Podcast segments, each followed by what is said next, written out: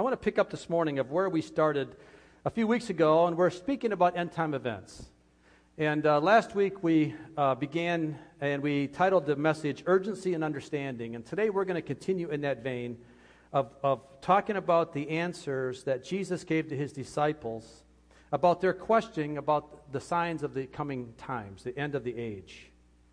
And you know, it's important that we recognize that the disciples expected signs. Why do you think that? Why, why would the disciples ask Jesus to give signs of the end of the age?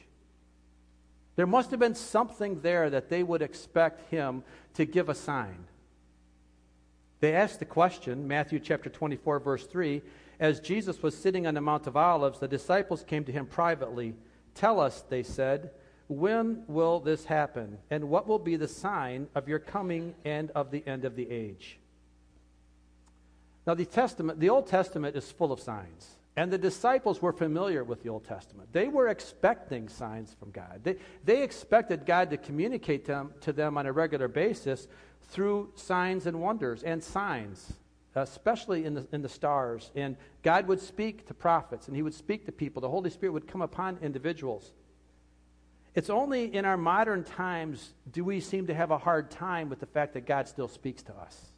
Something's happened since we've gotten technology or we've grown up in our technology and grown up in the ages that we're in that we have a hard time believing that God still wants to talk to us.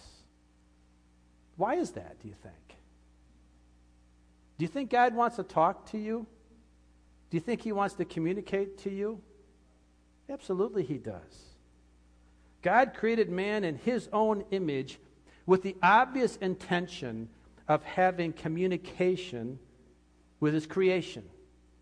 Why would He make you in His image if He didn't intend to talk to you? If He didn't intend to have communication with you? He made us in the image of God so that we, would, we then would have the ability to communicate with Him in spirit and in truth. Adam and Eve had daily FaceTime with God as they walked in the garden. God would come down in the cool of the day, and they would walk and talk and have communi- communication in the garden face to face. And then after that, God spoke clearly to the prophets of old Moses and Abraham and Elijah and David and, and, and all the other prophets. It was very obvious that God had a desire to speak to people. So if God set the world in motion in, with, with communication in his mind, then I can assure you today that he still has that desire to communicate to us today. Why would he stop that level? Why would his desires change? They don't. God is the same yesterday, today, and forever. The question is are we seeking his communication? Are we seeking to have that level of understanding? It's really about us, not about God changing, but are we seeking to hear his voice? Or are we comfortable in what we think we know? We've got a comfort zone carved out of God's word that we're comfortable in, and so we're thinking, okay, we're good with that, and I don't want or need any more because it makes me a little bit uncomfortable, maybe. So today, I'm wondering are we watching for the signs? Are we clearly understanding the urgency of the day around us? Last week, we asked three questions relating to our level of urgency and understanding, and I want to bring them back up today. We asked number one, when we, when we speak of eternity, because eternity is something that should be urgent in our, in our mind. If I'm thinking about eternity, I should be urgent about my eternity because it's going to last a long time and I'm the only one responsible for it. You're not responsible for my eternity, and I'm not responsible for yours. So I should be urgent, and I should have as clear as, of an understanding as I possibly can over eternity. So the first question is when does eternity begin for me? When does it begin? Second question where will I spend it? Where will I spend eternity? And then, thirdly, what do I do now about it? How am I preparing myself for the eternity that's ahead. So, where are we at in these areas of urgency and understanding? Well, we're going to press in here a little bit. We're going to get into God's Word about how we can look at eternity and how we can see the signs that God is clearly giving to us through the words of Jesus. Jesus spoke the words that we're going to be talking about next in Matthew 24. Now, open your Bible, if you have it. Open your Bible to Matthew 24 and hold your finger there because we're going to spend quite a bit of time going through it. Uh, and Jesus broke down his conversations in different time segments here in this, in this passage. So it's, we, we're trying to break it down in a logical manner that we can understand the time frame. Last week we made it through the first section, beginning at Matthew chapter 4, or verse 4 through 14, and that describes the general signs and a summary of the key events leading up to the rapture and the pre tribulation of where we're at today. Okay, that's Jesus started off there, started talking about the signs. We talked about that last week. Today we're going to pick up at verse 15. And this is now, Jesus is moving now from the pre rapture, pre tribulation time into the midpoint of the tribulation. So, this, this, this section of verses 15 through 28, now we are at the midpoint of the tribulation period. And Jesus is talking about the things that are going to take place there for those that are in the tribulation period, the Bible does say that there will be those that are saved in the tribulation. I just can't tell you who they are. I know there's going to be 144,000 Jewish people, for sure, but the Gentiles probably will have an opportunity as well. I just don't know if it's going to be anybody sitting in a church today. It could be somebody that doesn't have an opportunity. It could be somebody that's even um, have their come their first knowledge of Christ comes after that. I, I don't know. So my point of all this, let's just make it simple. I want to go when Christ comes back for the church. That's my desire, and I pray that's yours as well. All right. Go back to Matthew 24, verse 15 through 28, and this is going to indicate or mark the midpoint of the tribulation when the rapture happens and the, there's a peace accord signed between the Antichrist and Israel, that starts the seven year period of tribulation. Midpoint, three and a half, three and a half years in, we're going to see this point begin right now. And this is what Jesus is, is describing. So, beginning at verse 15. So, when you see standing in the holy place the abomination that causes desolation, spoken of through the prophet Daniel, let the reader understand. Then let those who are in Judea flee to the mountains. Let no one on the housetop go down to take anything out of the house. Let no one in the field go back to get their cloak. How dreadful it will be in those days for pregnant women and nursing mothers. Pray that your flight will not take place in winter or on the Sabbath, for then there will be great distress, unequaled from the beginning of the world until now, and never to be equaled again. Verse 22 If those days had not been cut short, no one would survive. But for the sake of the elect, those days will be shortened. At that time, if anyone says to you, Look, here is the Messiah, or there he is, do not believe it. For false messiahs and false prophets will appear and perform great signs and wonders to deceive, if possible, even the elect. See, I have told you ahead of time.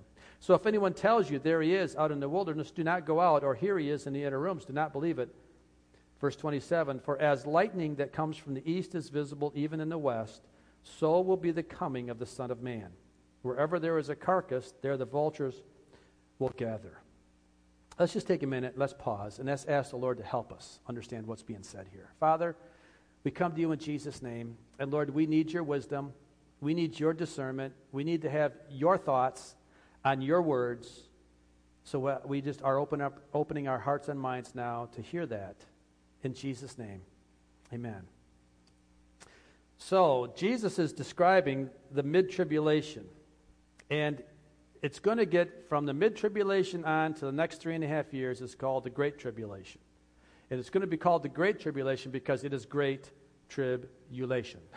it's going to be like nothing this world has ever seen. There's going to be uh, calamities, there's going to be judgment, there's going to be uh, wrath of God is going to be poured out on mankind and it's going to be horrific and it's going to be undescribable. Thousands, hundreds of thousands, people will die. Most of the population, uh, there'll be, um, it, will be beyond description. And even to the point it says that if these days would not have been cut short, no one would survive. It's that, it's that bad. So Jesus is giving us that, and he's, he's quoting now. He goes down and he tells us in um, a, a, passage from Daniel. Jesus is actually quoting, and he's talking about a Daniel um, prophecy in chapter 9, verse 27. He says, Then he will confirm a covenant. Who is he? The Antichrist will confirm a covenant with many for one seven, and that is the, that's the peace accord. And then in the middle of that seven, which is the middle of the tribulation, he will put an end to sacrifice and offering. And at the temple, he will set up an abomination that causes desolation until the end that is decreed is poured out on them. So the, tri- the Antichrist comes and he is um, set up a, a, a peace accord. Halfway through it, he says, Okay, it's time to end that nonsense. Now I'm going to tell you, I am, the, I am God. And he sets himself up in the temple. And he then says, Worship me I am God. And that is the abomination that causes desolation, where the, uh, the man will set himself up in a position of God. Larry, throw up that timeline if you would. I, I put that up last week, and we'll look at it again just so we understand where we're at in all this. Um, this period right here, the Gentile age, this is where we're at right now. We, the, the rapture has not yet happened. We're right here. At some point in time, the rapture is going to happen, and then it's going to kick into the last seven years of the tribulation period, and then after that comes the millennial reign and so forth. The abomination of desolation is three and a half years in, and that's what Jesus is talking about in this passage. I hopefully that gives you a time frame of kind of where we're at here because I don't want to confuse anybody. Scripture says that the Jewish temple prior to the abomination of desolation, this, the, the Jewish temple will be rebuilt, and Jews will actually conduct animal sacrifices again. There will be sacrifices in the temple. It's hard for us to understand that, but that's what the Bible says. And up to that point in time, the Antichrist has been playing along with the peace accord, and he's been good with everything.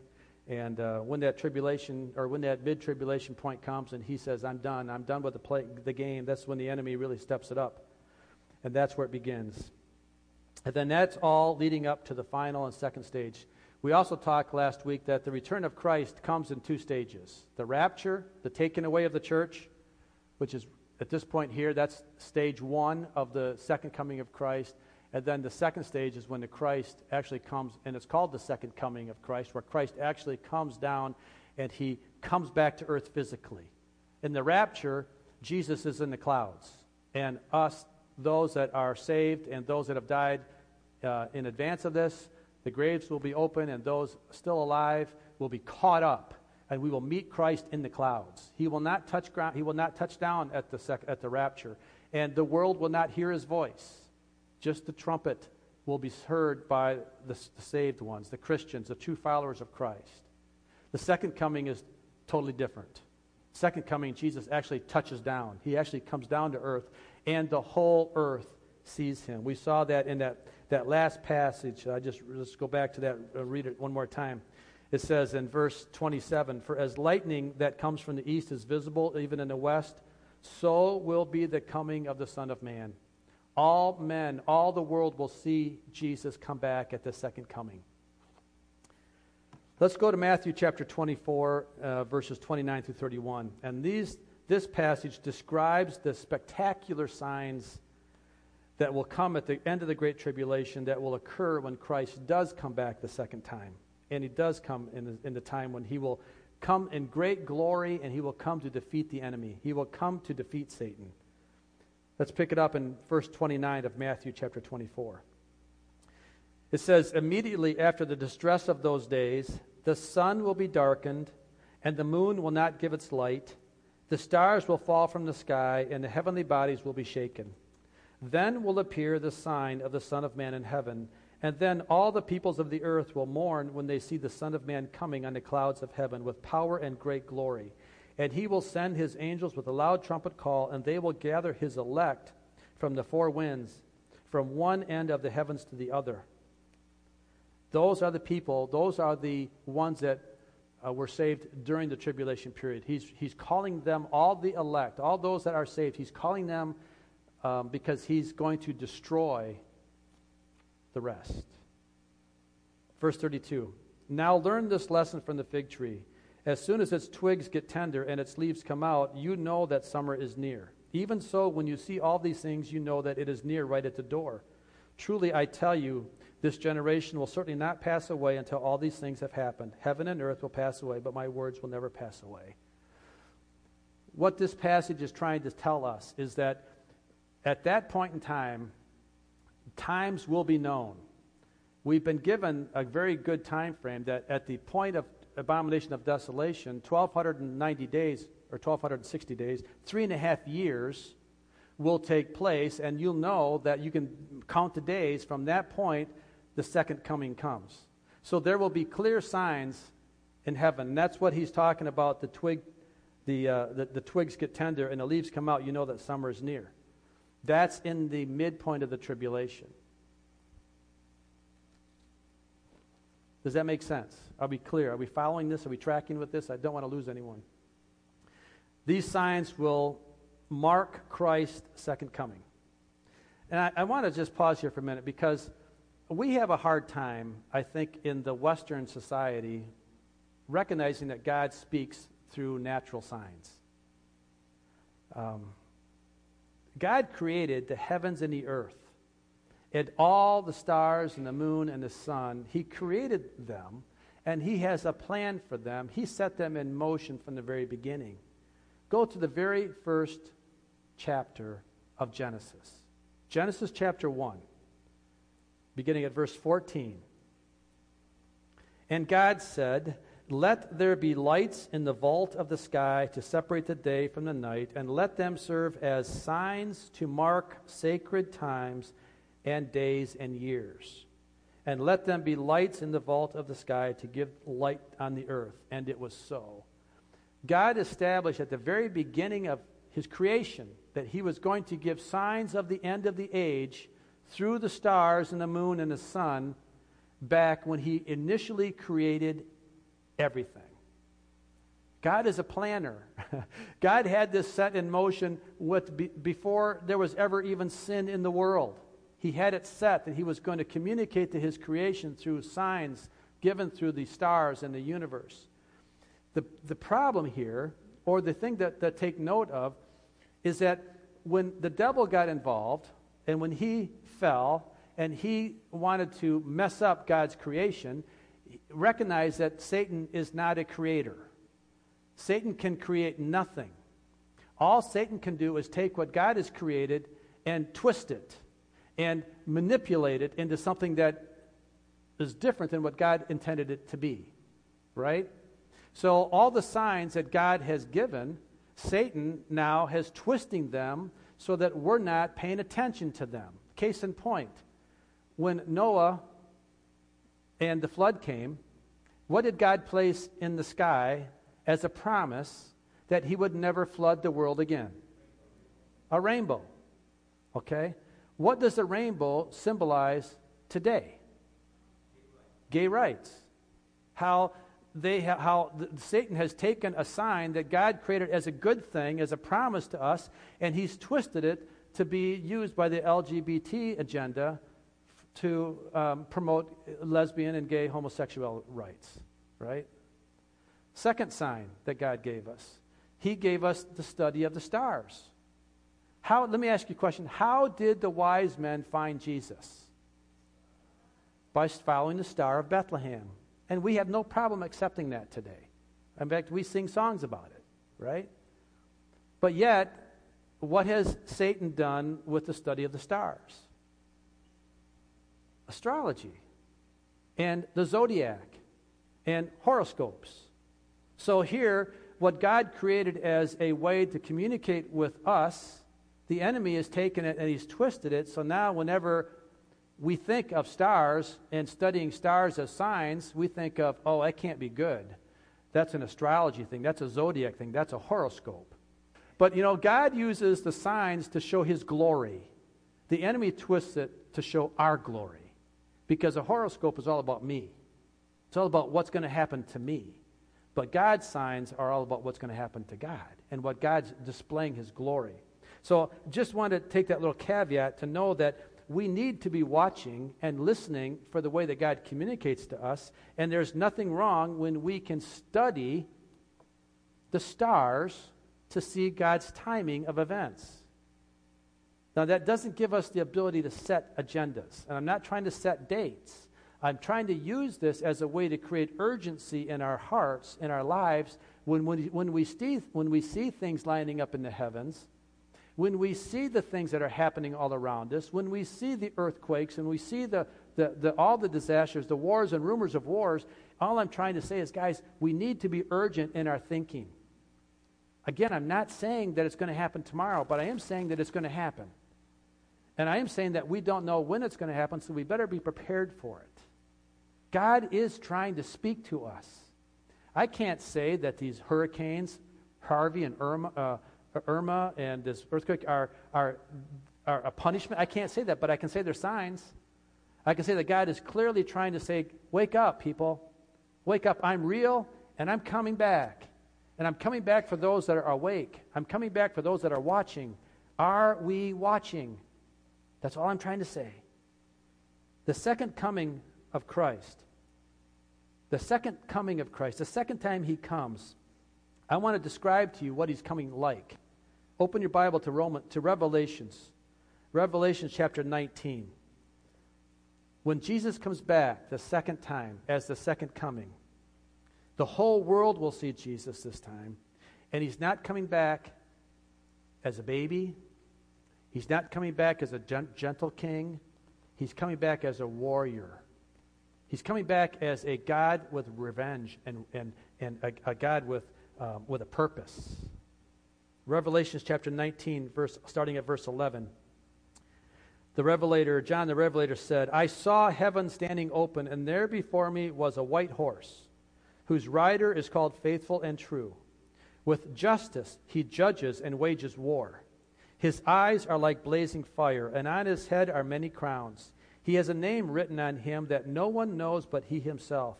He is dressed in a robe dipped in blood, and his name is the Word of God. The armies of heaven were following him, riding on white horses and dressed in fine linen, white and clean. Coming out of his mouth is a sharp sword with which to strike down the nations. He will rule them with an iron scepter. He treads the winepress of the fury of the wrath of God Almighty. On his robe and on his thigh he has this name written King of Kings and Lord of Lords. Verse 17 And I saw an angel standing in the sun who cried in a loud voice to all the birds flying in midair Come, gather together for the great supper of God so that you may eat the flesh of kings, generals, and the mighty of horses and their riders, and the flesh of all people, free and slave, great and small. Then I saw the beast and the kings of the earth and their armies gathered together to wage war against the rider on the horse and his army. But the beast was captured, and with it the false prophet who had performed the signs on its behalf.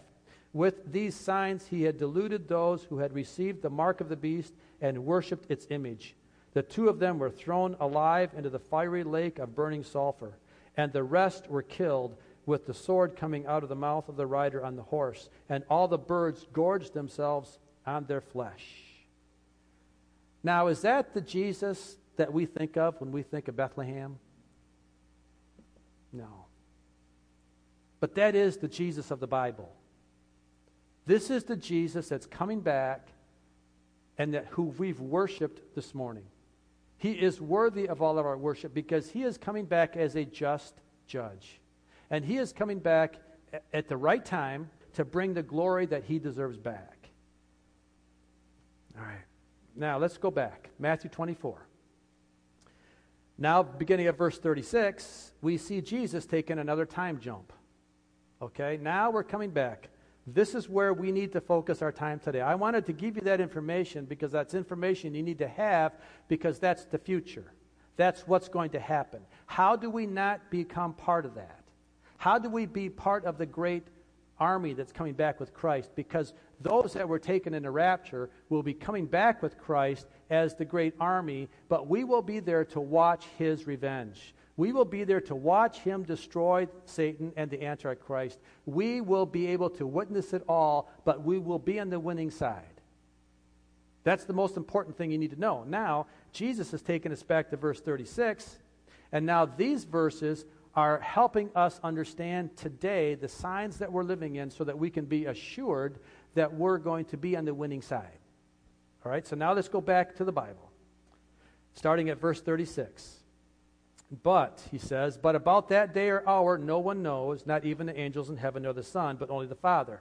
What he's talking about here now is the rapture. What he's talking about here is the rapture of the church. He's not talking about his second coming anymore.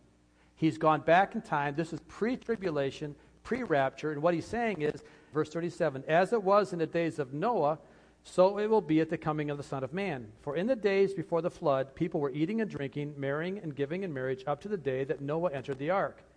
And they knew nothing about what would happen until the flood came and took them all away. That is how it will be at the coming of the Son of Man. Pause for a minute. Do you see that happening today? Can you see, as in the days of Noah, people were eating and drinking? Basically, there was great sin in the world because God had to wipe it out. It was really bad things happening. People were making bad choices in the days of Noah. Are we not making bad choices today? Isn't this culture twisted? Isn't the enemy done a really good job twisting all the goodness of God, making it evil? Yes, we are living as in the days of Noah. Continue on, verse 40. This is going to talk about the subtleness that it's that how it's going to happen. For those that aren't watching, for those that aren't waiting, for those that aren't anticipating the rapture, this is what's going to happen. Verse 40 Two men will be in the field, one will be taken and the other left. Two women will be grinding with a handmill, one will be taken and the other left. Therefore, keep watch because you do not know what day your Lord will come. But understand this if the owner of the house had known at what time of night the thief was coming, he would have kept watch and would not have let his house be broken into. So you also must be ready, because the Son of Man will come at an hour when you do not expect him. Verse 45 Who then is the faithful and wise servant, whom the master has put in charge of the servants in his household to give them their food at the proper time? It will be good for that servant whose master finds himself or finds him doing so when he returns. Truly I tell you, he will put him in charge of all of his possessions. But suppose that servant is wicked and says to himself, My master is staying away a long time. And he then begins to beat his fellow servants and to eat and drink with drunkards. The master of that servant will come on a day when he does not expect him, at an hour he is not aware of he will cut him to pieces and assign him a place with the hypocrites where there will be weeping and gnashing of teeth. When I look at these past these last few verses, that wicked servant who says to himself, My master is staying away a long time. Guys, that's happening all around us today. False teachers, false prophets. I don't know how many churches today are really trying to encourage people. I was at an event this week talking to some people that go to church, not this church, but go to church. And we were talking about the hurricanes, we were talking about the earthquake, and it was just the other day, yesterday, in fact. And I made a comment. I said, Man, you know, uh, no, one of them said, It's almost like we're living in the end times. And I said, We are. We are. This is the end times. And they were so surprised and so discouraged by that. They said, Wow, you just made my day. And I said, you know what? This is an exciting time to live. This is an exciting time to live. I wouldn't want to live in any other time. To know that I could be here when Jesus comes back, that I could be part of that raptured church, that's exciting. But what it led me to believe is whoever, wherever they go to church, their pastor is not talking about that. He's not bringing that sense of urgency to them. And that's what he's that's that wicked servant. I would not want to be a pastor or any other leader that is not talking about end of time events. Not because I want you to be afraid of it, but because I want you to be watching for it. Because I want you to be awake when it happens. Because I want you to be one of the few that are raptured up. So that we can then be part of that victory army that's coming back.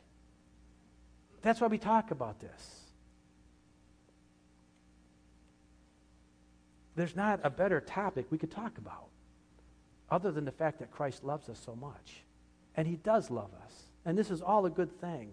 But this is truly an indicator, a truly a warning, a call for all of us. Are we paying attention? Are we watching for the signs? Jackie, if you would come. I truly am not setting dates. I don't want you to think I'm even close to that. But I am seeing the signs, and I am understanding the urgency of, the hour. And I hope this short study has helped make it clear that Jesus is coming back for his church, and he is coming back to redeem the rest of creation. Where are our hearts this morning? Where are they? Hebrews chapter 10, 24 and 25. You want to know why church is so important? This is why. This is why the fact that you're here today is so important. It says, the writer of Hebrews says, And let us consider how we may spur one another on toward love and good deeds, not giving up meeting together. In other words, not giving up coming to church, not coming up being a part of the body of Christ. Verse 25, not giving up meeting together as some are in the habit of doing, but encouraging one another, and all the more as you see the day approaching. That day approaching is the rapture. So, this is the time to be part of a local body. This is the time to be plugged into your church. This is the time to be, to be hanging with Christian people. This is not the time to isolate yourself. This is not the time to go spin your own little religion and your own little thing because you don't because you get offended in a church. You get offended by people to do something. This is not the time to do that. The word's very clear. All the more as you see the day approaching. So where are we this morning? Do you see the, your eternity beginning right now? In all honesty, your, your eternity begins right now. You're already in it. You're already in it. But where are you going to spend it? Where are you going to spend it? Now is the time. Now is the time to do something about it. Father, I just come to you in Jesus' name.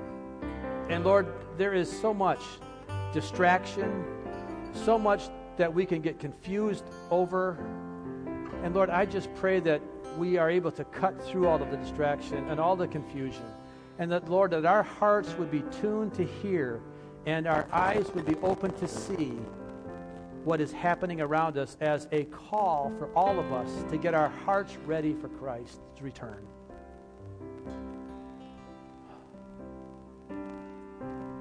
So, Father, I just invite you to bring conviction now. Conviction in a heart that may not be sure. Conviction in a heart that is questioning. Now is the day. This is the day of salvation. This morning, if you have any doubts in your heart, if you have any doubts of where you're going to spend your eternity, today is the day to get it straight. The Lord is calling. And I know we give altar calls a lot in this church, but that's okay. I'm going to do it again because I don't want to risk any person sitting through one, maybe in the past, and say, I'm going to do it later. I'll tell you right, this is later. it's right now. This morning, if you have any trepidation, would you just raise your hand to, to, the, to the Lord right now? All eyes are closed. All eyes are closed. This is your opportunity to say, Jesus, I want to be sure. I want to be sure.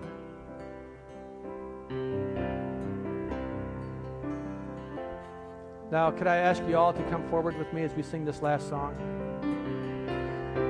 This morning, if we can pray with you, I want to spend this the next few minutes and just assure you of your salvation. I want to assure you that Christ loves you enough and he wants you to know that he loves you enough. So we're going to sing, and if you want to pray, would you just make your way up and I'll be happy to pray in Jesus' name.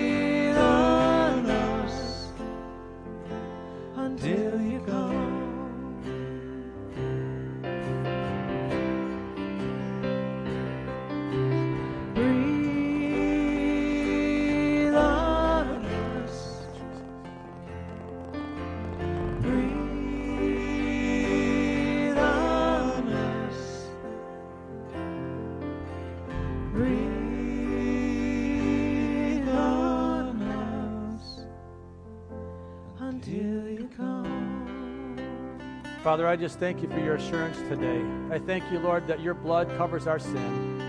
And Lord, that we can know for sure today by just simply saying, Jesus, forgive me of my sin. I repent. I repent of my sin today, and I accept the blood of Christ on my life.